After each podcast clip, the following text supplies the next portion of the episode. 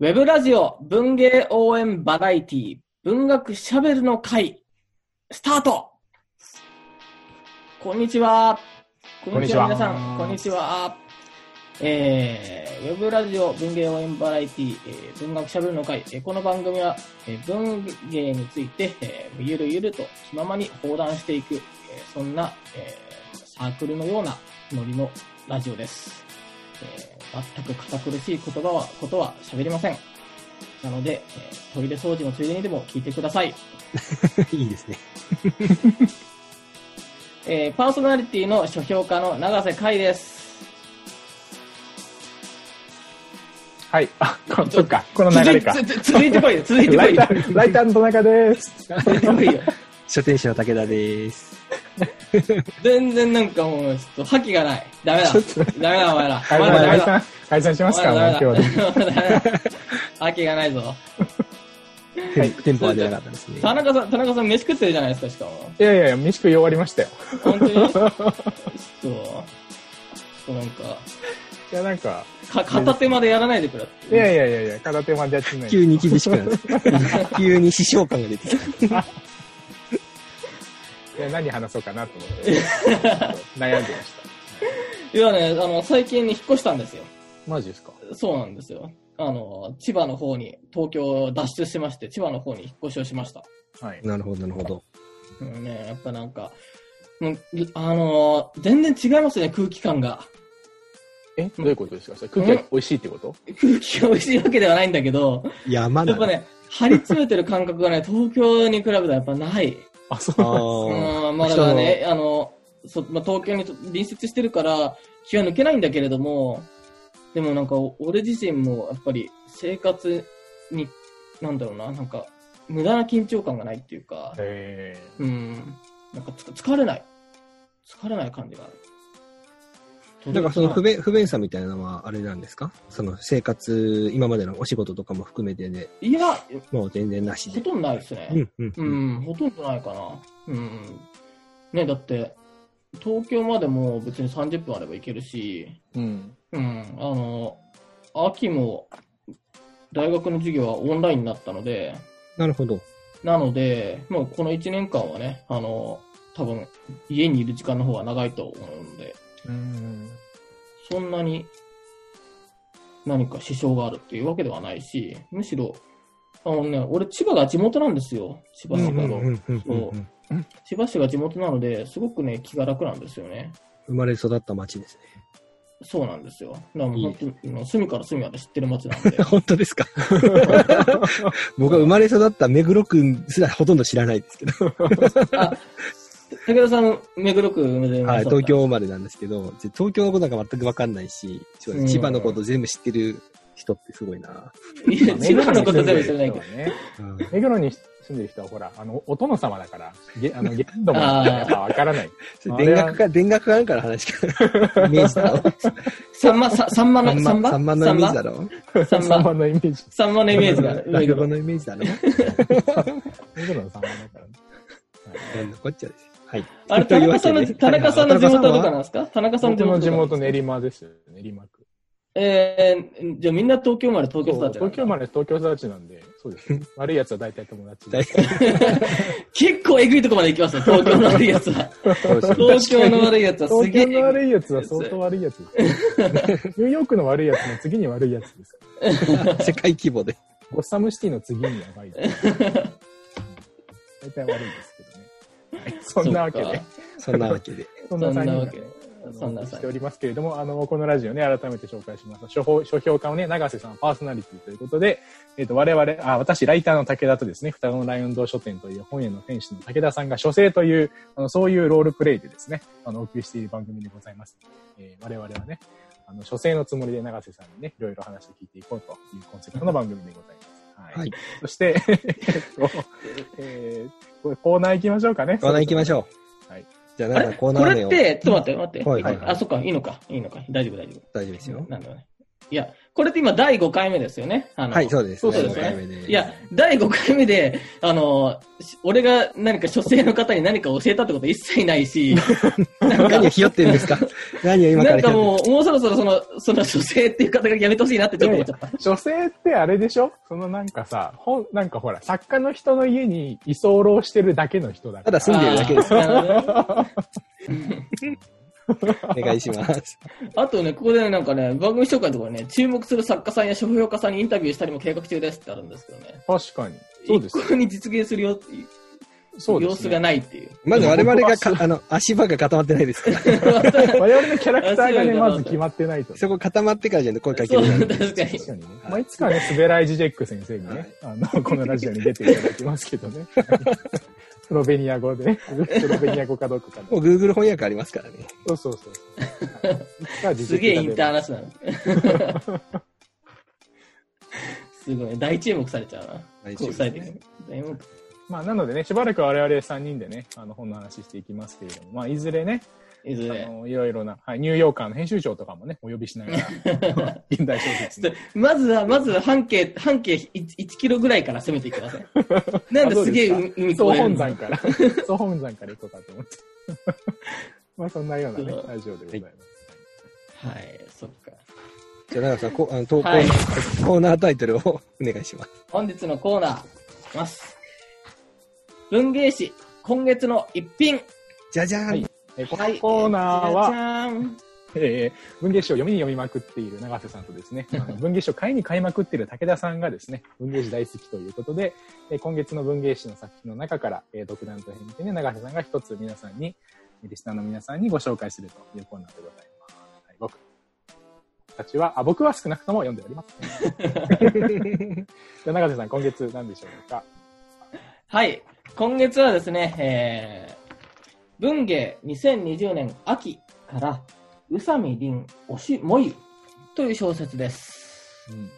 はい。えー、推しもゆ。このタイトルがね、非常に、えー印象的ですよね。えー、推し、推しもゆの推しは、あの、えー、アイドルを推すの推すですね。うんうんうんだから、推すが、あ推しが、えー燃えた、推しもゆっていう形になります。も燃えるは炎上の方。ファイヤーですね。フファイヤーですね。ファイヤーです。ちょっとね、あの、今から、あの、あらすじを述べていきますが、まさにね、推しが炎上したお話になってくるんですう。ーん。はい。ざっくり言うと推しが炎上した話です。はい。じゃあ、あらすじ終了ということでいいですか？よろしい、よろしいです。なんじゃあ、あらだすじお願いします？はい。えー、推しが燃えた。そんな一言、そんな一言から始まるこの小説は、いわゆる限界オタクな高校生の私が語り手です。私が推しているのは、まざまざという男女5人組のアイドルグループに所属する上野正知。上野正知に私が初めて出会ったのは4歳の頃でした。舞台の上でピーターパンを演じる子役だった上野正知に見せられ、大人になんかなりたくないよ。ネバーランドに行こうよ。という彼のセリフをまさに私のための言葉だと受け取ったのでした。ワイヤーに吊るされた推しが山の上を飛んでいった瞬間から人生が始まったと言ってもいい。と私が言うように原初の記憶に上野正知のピーターパンの姿が置かれています。とはいえ、私が上野正知を本格的に推し始めたのは高校に入学してからです。ベッドの下に眠る DVD を引っ張り出して何気なく再生をしたその日から、上野正知は私の生きる原動力となったのでした。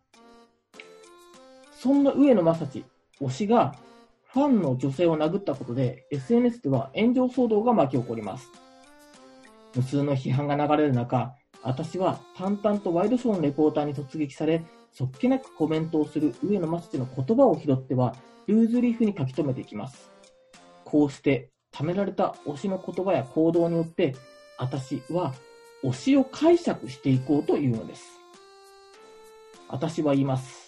引用なんですけれども、えアイドルとの関わり方は十人十色で、推しのすべての行動を信奉する人もいれば、良し悪しがわからないと、ファンとは言えないと批評する人もいる。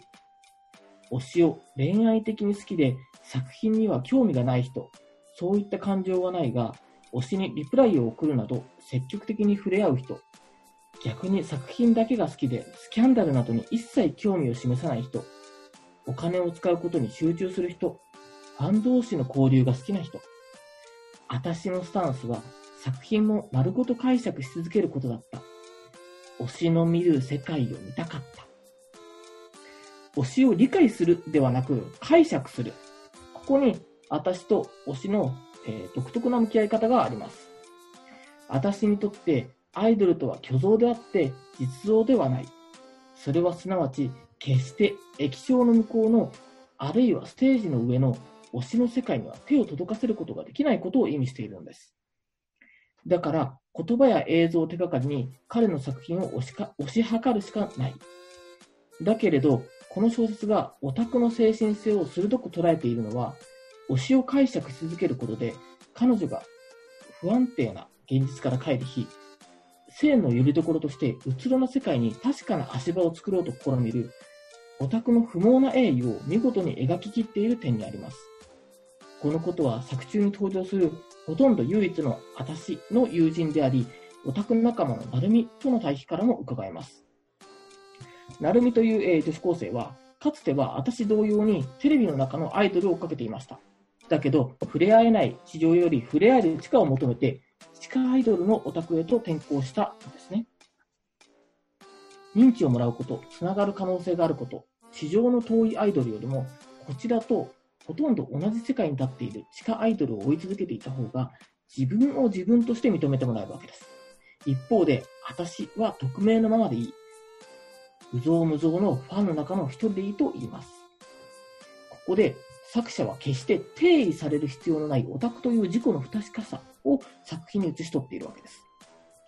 だから私は現実に立脚するのではなくて、インターネットや SNS の世界に居場所を作ります。推しに対する解釈をひたすら書き続ける私のブログは定期的な読者がつくようになります。やがて注目を浴びていきます。推しを介して緩やかなつながりが生まれるんですね。私は半分フィクションの自分で関わる世界は優しかったと言い、居心地のいいその空間に安住していくわけです。私は現実の世界では生きづらさを抱えて生きています。推し活のために始めた飲食店のアルバイトでは見事なポンコツぶりを発揮し、おかみさんや客に何度も叱られる。学校では勉強ができないこと、周囲とリズムが合わないことから疎外感を感じ、疲弊してしまう。家庭でも、私の苦しみを理解してくれない家族との間に距離が生まれ、やがて半ば追い出されるような形で家を出て行ってしまう。すべての歯車が噛み合わないような状態の中で、推しを押すことだけに生きがいを覚えて、一人で生きていくわけです。だけど、そんな私に残酷な現実が突きつけられます。推しのグループが解散を決定し、推しが引退をすることを発表するんです。会見の場には推しの指に指輪がはめられていました。私の世界は止まったような感覚になります。例えば、この感覚を作者は次のような言葉で捉えます。ちょっと引用なんですけれども、45ページ。これは、えインスタライブで引退を発表した推しがコーラを飲んでいたんですね。その、えコーラ、まあ、えっと、まあ、抜け殻のようになった私が、ふと思い立って、えコーラを買おうと外に出ていく場面です。携帯とお財布を尻ポケットに入れて、薄手のダウンコートを羽織り、玄関を出た。誰もが歩いている。子供は赤ん坊を乗せたベビーカーに追いつき追い越されしながら、手袋に包まれた手のひらから何かを振りまくように歩き、老いれば老いるほど重いものを取りこぼさないように運ぶみたいに地面と平行に歩く。坂を下っていくと、ちょうど右手の喫茶店の看板のコーヒーの字が灯るところだった。暗さが募り始めた。えーっとですね、えーこのね、あの、宇佐美凛っていう作者の小説の美点は、語り手の世界を切り取る言葉の力にあるんですね。うん。内面をえぐるような鋭利の鋭利な文章、あるいは世界に対して感じる岩に肉薄した表現とでも言いましょうか。宇佐美凛という小説家の言葉は不安定な人間のこう輪郭を確かにうがつような強度を持っているんです。うん。推しを失った私は次のように言います。この先どうやって過ごしていけばいいのかわからない。推しを押さない私は私じゃなかった。推しのいない人生は余生だった。生きる拠り所を失った私が現実に溶き込めない感覚を作者は純文学として非常に強度のある言葉で描いてるんですけれども、それは読んでぜひ味わってください。きっと私の抱える痛みに触れたとき、その言葉の隙間から、こうポタポタと、えー血がね、滲み流れ出ていることに、読者は気づくことだと思います。そんな、えーとてもね、あの、言葉の力に打ちひしがれる、えー中編小説です。うん。はい。ですね面白。そう。面白そう。うん。単が絡んじゃったけど。はい、えっと、宇佐美凛、えーさんはですね、第56回文芸賞を受賞してデビューしました。あの、前回、えーこのね、文学しゃべるの会、第2、3、4、4回かな ?4 回で、えー読んだ、あ、に、えー違うな。2回。に第2回か。えー文学しゃべるの会、第2回で読んだ、あの、東野、えー、東野遥さん。はい。えー前回、芥川賞を受賞した、えー、東野遥さんの、えーと同時受賞した、えー小説家ですね。うんうんはい。えー、東野さんは第163回芥川賞で破局を破局で、えー受賞しました。あの、東野さんがね、あの、会見の時に、えー誰にまず一報を入れましたか？っていう時に、えー文芸賞同期の宇佐美凛さんに入れました。言ってたんですね。あの、うんそれだけね、なんか、あの、二人のね、対談とかもね、ネットに、ネット探せばインタビューがの、あの、対談記事が載ってるんですけども、うんうんとてもね、仲の良さそうな二人で、あのーうんね、前回、あのーあの、えっ、と、去年の第、えー56回文芸賞は同時受賞受賞だったんですけども、二人とも非常にね、あのーとても力のある小説家、若い小説家で、あのーすごく将来が楽しみな二人ですね。うん。で、えっと、宇佐美凛さんはその時にね、あの、カカという小説で受賞したんですけども、これもあのね、すごい、あの、言葉が、あの、言葉にね、あの、企みを感じるえ小説なんですよ。あの、一見ね、何かどっか方言で書かれているのかなって、あの、思うんですね。あの、文芸賞って、あの、ね、あの、オラオラでとかもありましたけども、方言とかね、あの、あの、使われることがあるんですけども、えー使われることがあるというか、あのね、方言っていうことが今、ね、あの、また小説の中で、こう重要視されてきている部分ではあるんですが、あの、宇佐美凛さんのカカを読んでると、あれ、これ方言なのかなって一瞬思うんですよ。でも、どうやらちょっと違うんです。これ何かっていうと、あの、語り手のうーちゃん、えー、だったかなええっと、うーちゃんですね、多分ね。うんうん語り手の、あの、女性が、自分、あの、語り手の女性のお母さんが作り出した人工的な方言なんですよ。うんうん。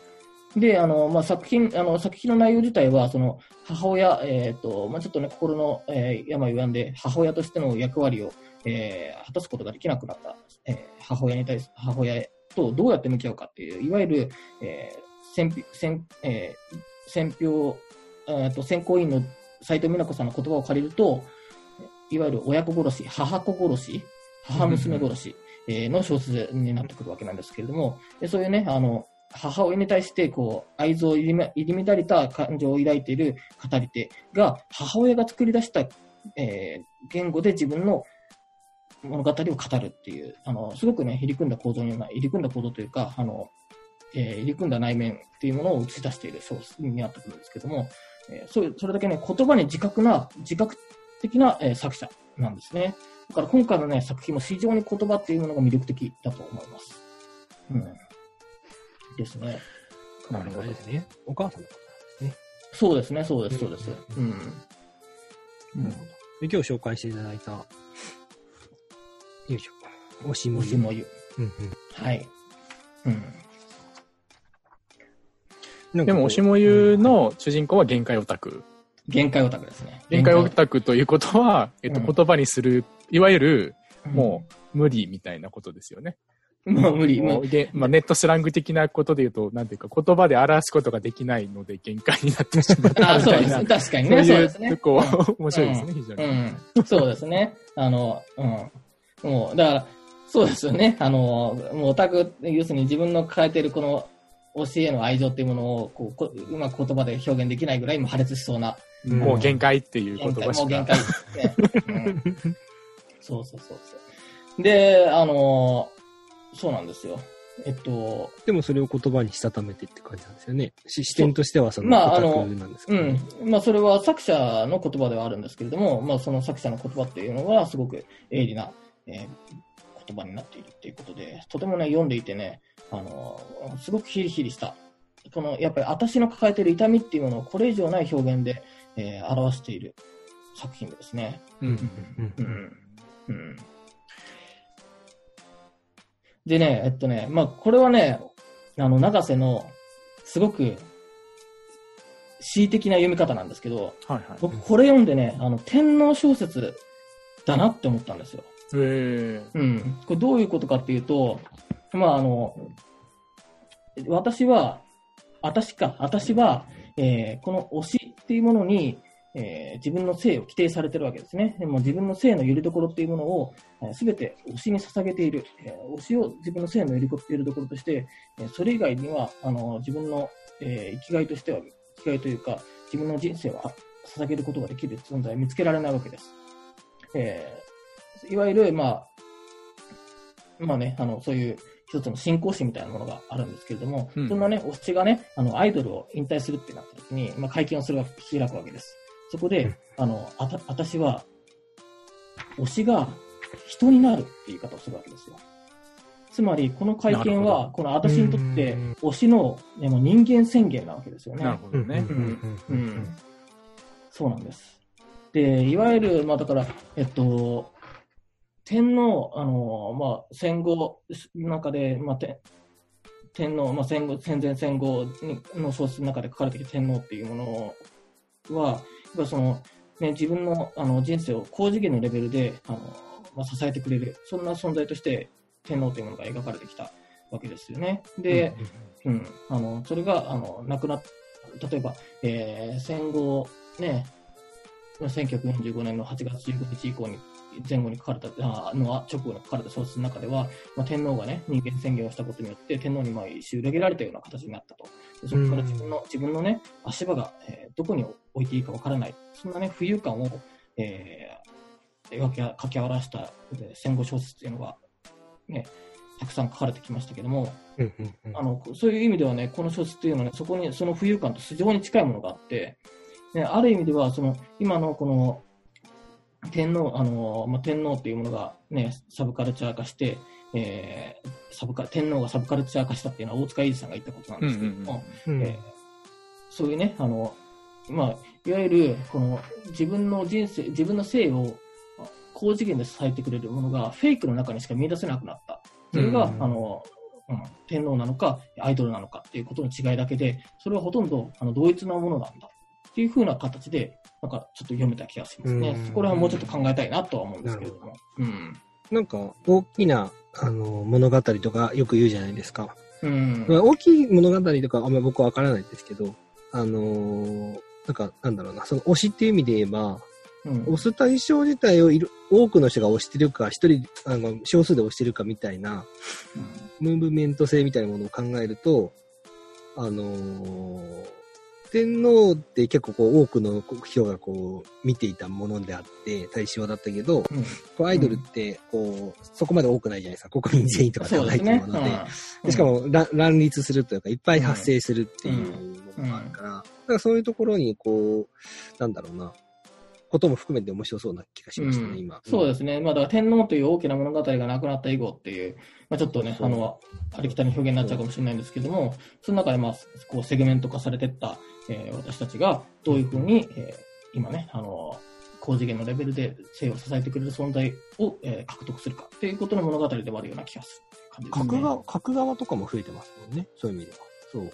こう表表現する人っていうのも、まあ増えてるわけではないけど、こう表面的に出てきているというか、うん。うん。それこそもうブログとかツイッターとかでこういっぱい出せるっていう意味では、うん。うんでもさ、それはさ、その、つまり、押す行為として表現してる人とさ、自己表現としてさ、表現してる人とさ、今、いろいろなパターンがいるわけじゃないですか。うんうんで、その、さっきその永瀬さんのあの紹介の中にもありましたけれども、そもそも押すということの定義自体も、その人々によって揺らいでいる中で、あの、まあ、それに一つ、こう、なんていうんですか、言葉を与えながらっていうか、あの、表現しているってところがすごい面白いなと思ったんですけど、うん。なんかそもそもオスが僕りあんまり理解してないんですが、あの、この作品の中で書かれているオスっていうのはどういうことを指すんですか、松井さん。えもう、あの、要するに、えっとね、あの、えっと、ここに書かれてる言葉としては、うんえー要するに自分の人生を、要するに自分の肉体をわざと追い詰め、そぎ取ることによって、こう自分の人生を注ぎ込む、えーこうん。なるほど。そう。つまり、例えばもう貯金の多額を、その、あ、の人に告げ込んでしまったり、もうすべて友達とのおさ誘いとかを断って土日全部うん。ライブに通ったりとか、そういうレベルの、あの、なんていうんですか、削り？精神の削り？方をしながら応援するということ。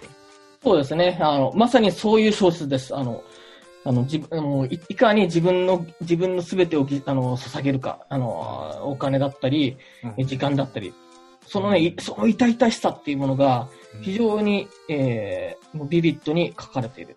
うん、なるほうんど。僕にはもう完全に宗教小説にしかこう、なんあれですかね、こう聞こえないっていうか、僕は、あの、全然経験じゃないクリスチャンなんですけど、あの、キリスト教徒なんですけど、全然経験じゃない。えーなんかその信仰について、なんか人と語ることって日本人に特に難しくて、なんか、その人、な何かを打ち払ってしまってでもそれを信じるっていう、どういう気持ちっていうようなことを、あの人に説明するときどうすればいいのかなってこう日々考えるんですけど、でもなんか、その、かといってオタ活みたいなものも、こう程度があるじゃないですか、本当に。あの、週一でアニメ見る人もいれば、本当に、あの、ここで描かれてるような限界オタクみたいな人たちもいれば、やっぱそういう、あの、バリエーションみたいなものを、なんか人に伝える手段がないな、というのを思ってて、なんかそこ、そういう、あの、意味合いでもすごく興味を持ちました、私。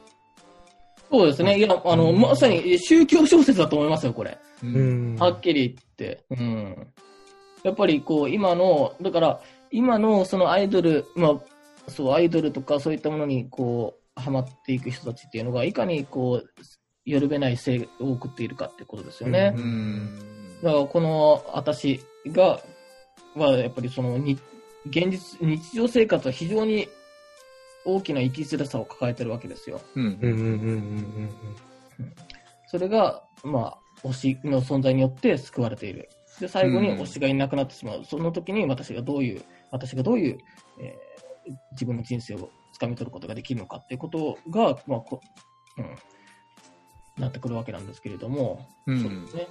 いや、気になりますね。ん内面がね、やっぱり気になる。うん。ね。なんかそのやっぱり何かを信じてるっていうふうに言うと、どうしてもそれ騙されてるよっていうふうにね、こう、それを知らない人にからは、まあ言われることがあると思うんですけど、でもそうではないわけですよね。その自分の心理状況の、その状態とか思考、なんていうんですか、自覚的でありながら、その対象に対して、まあいわゆる押すっていうようなことも、あの十分にあり得ると。あり得るし、まあ実際その、まあ宗教心を持ってる人っていうのはそういう人たちもいたりすると思うんですけど、なんかそういうことをなんかこう語るチャンスにもなるのかなというふうに思ったっていうことと、あとみんなの推しを聞くっていうのを 最後。にやってね、あの、締めていこうかなと思うんですけれども、えー、じゃあ長瀬さんがね、話題をね、打ち合わせの時振ってくれましたけれども、あの、推しは何ですかね、長瀬さんのね。えでもね、僕はね、あの、僕も結構アイドルオタクなところがあって、はいはい。あの、そうなんですよ。えっと、もうもともと、まあ、地下アイドルとかをずっと追いかけていたところがああったん、です。そうなんです。んだからこのね、この、えっと、作者の、まあ、地下アイドルを追いかけていたというよりも、僕は、えっと、まあ、地下アイドルライターだったんですね、最初。うんおなるほどそうなんです。だから、地下アイドルのオタクを追いかけてたって言った方がいいかな。なるほど。へうん、ーそこのあのムーブメントを追いかけてたのがあって、なのでね、このさあの小説の痛々しさみたいな非常にわかるんです。だからそういう意味で、今一つ一つ推しを推し言うと、うんえっと、えっとね、あの、大森聖子っていうシンガーはいはいはいはい。僕はね、あの、あのずっと彼女を追いかけ続けているって感じですね。今も推してるんですか？今も推してますね。なんか今グループやられたりしますよそう、ね。いろいろと、うんなんかごちゃごちゃ、あの、女、女特有の、女性、女性特有の、女性特有のね、あの、非常にバチバチしたけん、なちょっとしたいざこざがあるみたいで、うん。まあ、今それが、それがゆえに活動休止になってますが、うんなるほどね。まあそういう、こう、なんですか、周辺的なゴシップも全て含めてやっぱり推すというのが、そうですね推。しのね、まあ天皇もそうですもんね。周辺的ゴシップも含めて、あの、みんなで推しているわけですからね。ご本人の声をね、直接聞くことがあまりできないとかっていうのもありますよね。そのそね構造としてね。うんうんうん武田さんは、そうですね。僕なんか生きてるものに対する推しってあんまないなって今思っていて、うん。あの、僕はサリンジャーが好きなので、うん。サリンジャーとか、し、なく、うん古い古典の海外文学の作家とかを推しますけど、推すなっていうのがあるのと、うん。なんか生きてる人いるかなって考えたときに、で、なんかアイドル、アイドルとかだけ頭に考えてたんですけど、うん。それはないんですけど、お笑い芸人は結構もしかしたら推しでかん、推しというか、そういう概念としてずっと追ったりしてるかなって気があ、伊します集院さんそうなんじゃない？あ、そうですね。伊集院さんとかもそうですし、あのー結構笑いはずっと見てるなっていうのと、あの、結構古い、まあ昔ですけど、高校生ぐらいかな、内村プロデュースって番組があって、うん。はいはい。これがなんかね、打ち切りになるっていうのがあったんですよ。うん、そうですそね。の時にね、僕熱出てね、本当 HP に、推しだった。あ要はあの、よく言う、あれですよ、あの、生きる希望ってあるじゃないですか、よく。はいはいはい。あの、推しのラジオとか、推しの番組とかアニメがなくなっちゃうね、あの、毎週見て楽しむみたいな。うん。そういうの、まあ、そういう言葉自体は最近知りましたけど、あの、うん当時、高校生かな、大学生ぐらいの時に、うち P が打ち切りになるって時に、あ生きる希望なくなったわ、と思って、なんかあの、講義文めいたものをですね、あの、テレビ朝日に送りましたね、メールを。なぜこれを打ち切るんだと打ち切。ってしまったら僕はもう生きていく希望がありますよって送ったのを今すごい思い出しましああた。。はなるほどね。サマーズさんとかあの辺のね、ちょうどああ。中学ぐらいの時から出てて、ずっと見てますね。うん直してるかもしれないですね、いろいろ。DVD かを見たり買ったり。うん。全身全霊をかけて押すっていう感じだったってことだよね、うち P はね。あ、そう今さ、いろいろなことを、まあ、推しのさ、程度あるじゃん。うん処方師からさ、強推しまであるけど、けどね武田さんの一番の強推しはうち P だったって今の 話を聞く限り。いやでも本当になんか人生がこうつまんなくなったなって気持ちになったのはそこかもしれないです。だからそれぐらい押してたのかもしれないな。えはいはいはいはい。なるほど。田中さんは僕はまあ、ナザレのイエスが、何を言ってるんですけど いやいや、僕キリスト教徒なんでね。ガチの。だけど、まあ、それ以外、まあ僕ね、ないんだよね、マジで推しも。そうなんですよ。僕それがね、やっぱ難しい。やっぱぱその、あの、僕ね、今、VTuber 見ててうんうんう、んあの、2時3時っていうはい VTuber。グループがあって、すごい人気の VTuber グループなんですけど、なんかそれを見てるとね、やっぱコメント欄とかさ、YouTube の、で、なんかすごいその、出てるさ、VTuber の人にさ、愛情を寄せてる人とかがいっぱいいてさうん、で、Twitter の僕の友達もさ、その、あの、そう、2時3時が好きで、すごくなんか自分でファンコミュニティをさ、運営してたりとかさ、するんですよ。で、なんかそれぐらいの推しのレベルっていうのを、まあ今まで人生で、なんか、いや、会ったことないなと思って、なんでだろうなって思いながら、はいはいなんかあの、長瀬さんの話を聞いてた、今日は。ーえー、何かこう、はいめ、めっちゃこれのグッズ買うとか、そうですよね。いや、ないんですよ。で、やっぱ大学、違うや、中高生とかの時に、どのアナウンサー好きみたいな話とか、友達とね、うんしたりすることあるじゃないですか。どのアイドル好きみたいな。その時もね、僕だけ何にも、わかるう。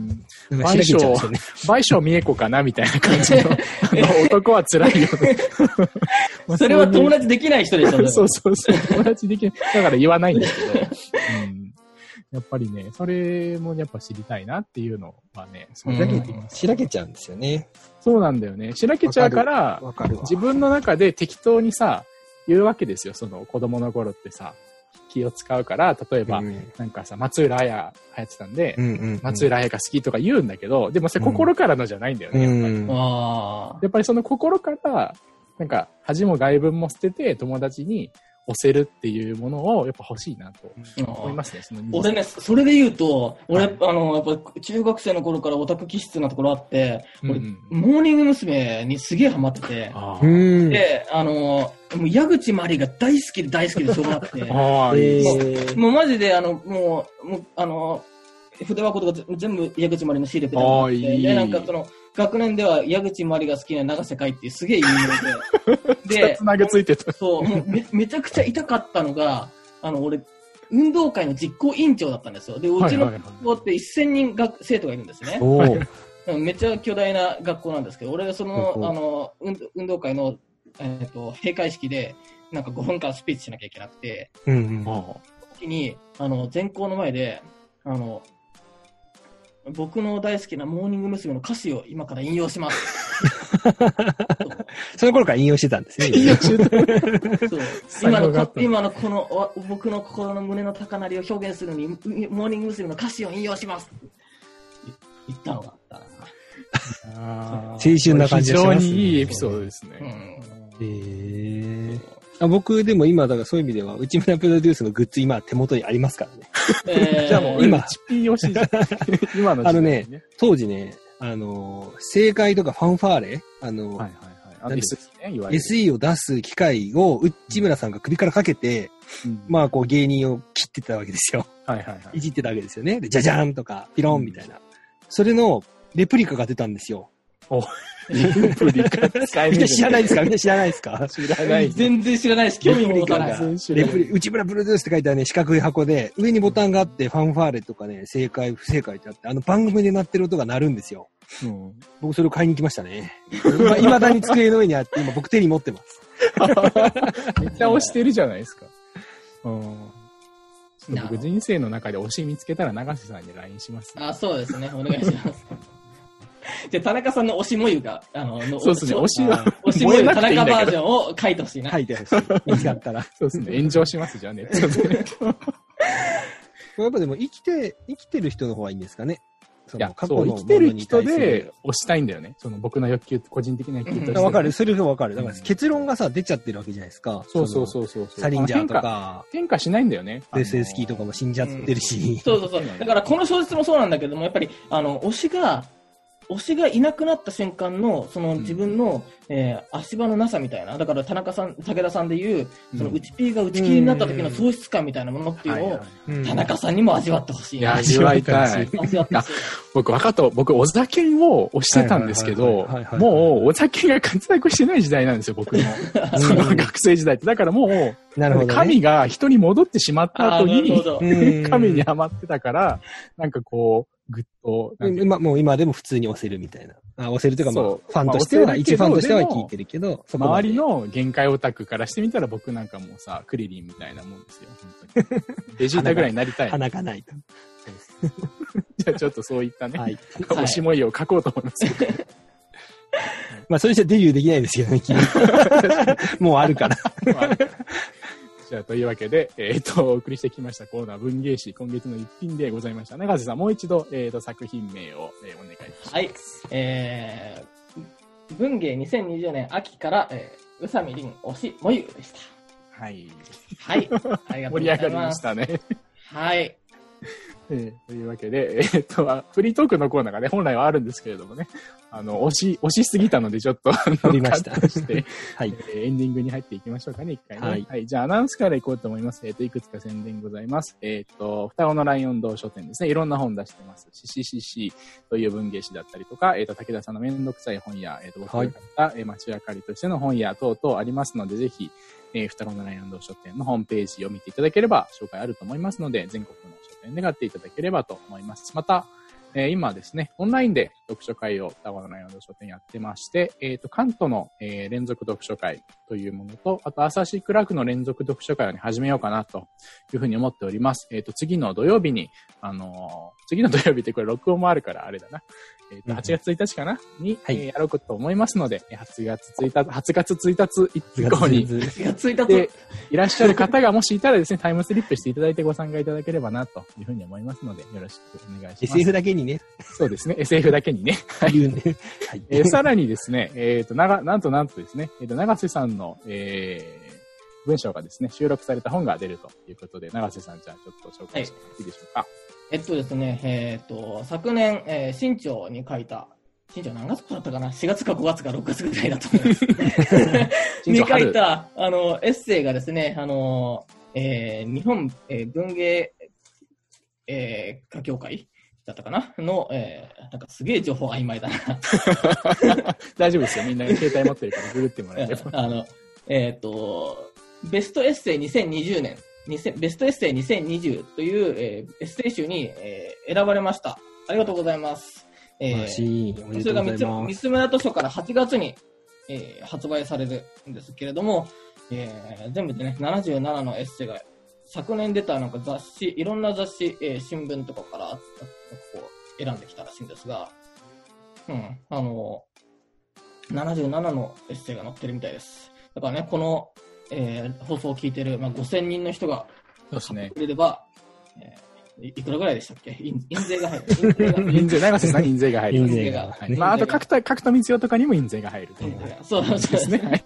あの、へ全ての人に平等に印税が入ります。はいでもね、あの、えっ、と、ニュースの加藤、加藤君、加藤茂君、加藤し茂明君がね、あの、えっ、と、選ばれているのでね、おいいなそれこそ加藤、加藤君推しの方が、そうですね。加藤君推しので方はね。全日本の加藤君推しの方がね、多分、10万人ぐらいいるんじゃないかな。それが買ってくれれば、僕の印税が非常に、素晴らしいことになるので、そうですね。はい。